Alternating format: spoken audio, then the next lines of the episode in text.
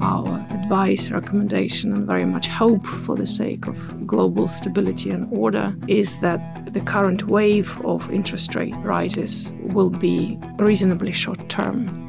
Hello, this is the weekly Tradecast, a new podcast brought to you by the UN Conference on Trade and Development. I'm Sarah Toms. We're exploring how major events are shaping trade and development and how that affects billions of people around the world. This week, we're looking at interest rates. Central banks globally have been raising interest rates to tackle soaring inflation. Prices of food and energy and most other things have been rising sharply. Part of that is the impact of the war in Ukraine, and part is a rise in consumer spending as COVID restrictions ease. By raising rates, central banks seek to control inflation by making it more expensive to borrow money. But it's a tough balancing act, especially in a tough economy. We're joined now by Anastasia Nesvetailova, head of UNCTAD's Macroeconomic and Development Policies branch. Anastasia was a professor of international political economy at City University of London before joining UNCTAD last year. She's written three books on financial crises and is an avid fan of classical ballet, working on her pirouettes in her spare time. Well, welcome again. Are we seeing a short term spike in interest rates or will they keep rising? It's a difficult question because it, it deals with both risks of decision making and uncertainty, this deceleration of growth or a danger of slower growth hangs over major world economies and the developing countries. And that adds to policymakers a range of concerns, just how far and how long they should go with the interest rates hikes. We believe it's wrong to target interest rates only as a policy tool. We advocate a policy mix. And therefore, our advice, recommendation, and very much hope for the sake of global stability and order is that the current wave of interest rate rises will be reasonably short term, that we will find a balance and a different policy mix to address inflationary fears and inflationary expectations, and not target interest rate only as a tool. How high could they go, though, before causing economic and political problems?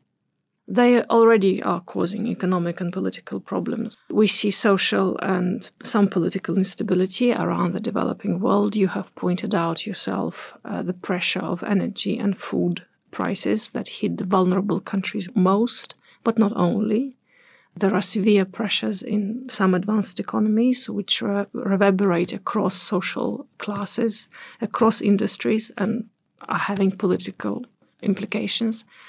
So they don't need to go further more or much higher before causing serious political economic damage and raising socio-economic and environmental risks.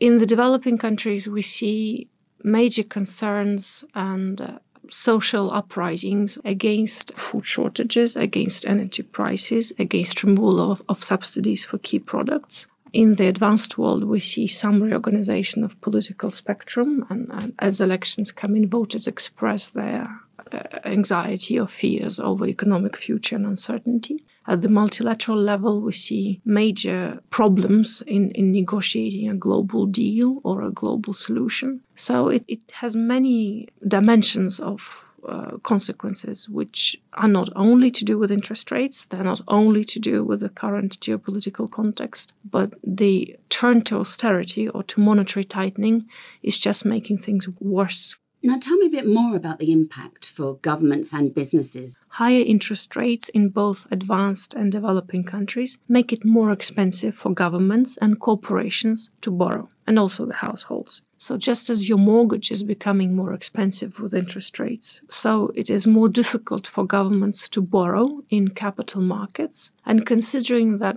government bond markets are the main instrument of raising funds, it is a major hurdle to development, economic stability, and growth. What is the impact for governments and businesses in developing countries? One is the impact on their currencies.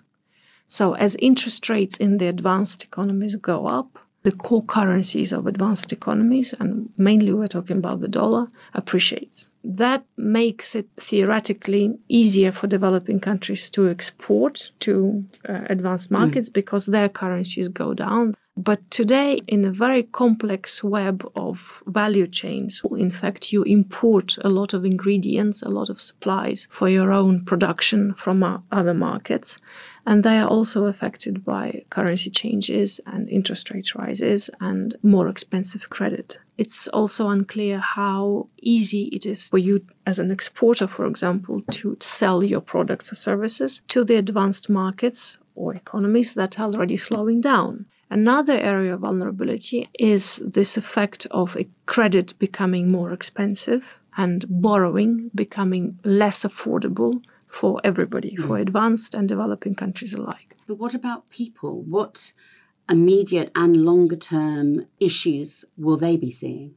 They already are seeing that through higher prices for commodities, for key products, and for energy. And of course, energy prices determine pretty much the level of prices across the economy in manufacturing and services. But also, as you correctly pointed out, it's the more expensive, more restricted access to loans, to bank loans, and to financial market capital that makes it very difficult for businesses in the developing world to grow. Now, central banks, as we've been talking about, have all been raising interest rates. Is this the best method or the most appropriate method to rein in inflation? It depends on the nature of inflation. Inflation has a variety of causes, it can be driven by different factors. And what we're seeing now is that inflation has at least three components to price rises. About a third of it is due to demand side factors. This is us. This is consumer spending. This is liquidity in the economy. I would say that interest rates as a tool traditionally is targeting that particular force, the demand side. It, it makes credit more expensive, it contracts the demand, and therefore it does have the ultimate effect of bringing that part of price rises down. But crucially, and this is where we at UNCTAD differ from major interpretations or policy advice to key decision makers, there are two other parts of price rises today. One is something that is the legacy of the pandemic, and this is the supply side shocks, tensions, slowdown, breakdown that still continue. And those problems in the supply chain, mm. they add to prices, to pressures on non-demand side of our economy where we still need logistical chains to restore themselves. In fact, interest rate rises will make it worse because in order to restore logistical chains, in order to reassemble your business networks, mm. in order to address the new shocks, you do need flexibility in your financial planning. Higher interest rates make it more difficult. It's they're counterproductive. And finally, the third part of inflation rises is something that we call ambiguous. This ambiguous set of factors include corporate markups and the effects of monopoly power of the markets super profits that major corporations that control the markets can charge. It's an important part of this current inflation phase that is really not, not been addressed by interest rate hikes. It requires a different set of institutional responses to market concentration, to corporate power, to corporate behavior, and in fact, banking super profits that are now back on the agenda. So that's why relying on interest rates only is a major policy mistake and it's very politically sensitive. But I cannot overestimate the importance of combating corporate and banking power and banking immunity. Thank you to UNCTAD's Anastasia Nesvetailova for being this week's guest. Tune in to the weekly Tradecast next week and every week for more insights on the most pressing issues around the world of trade and development. There's even more on our website, unctad.org.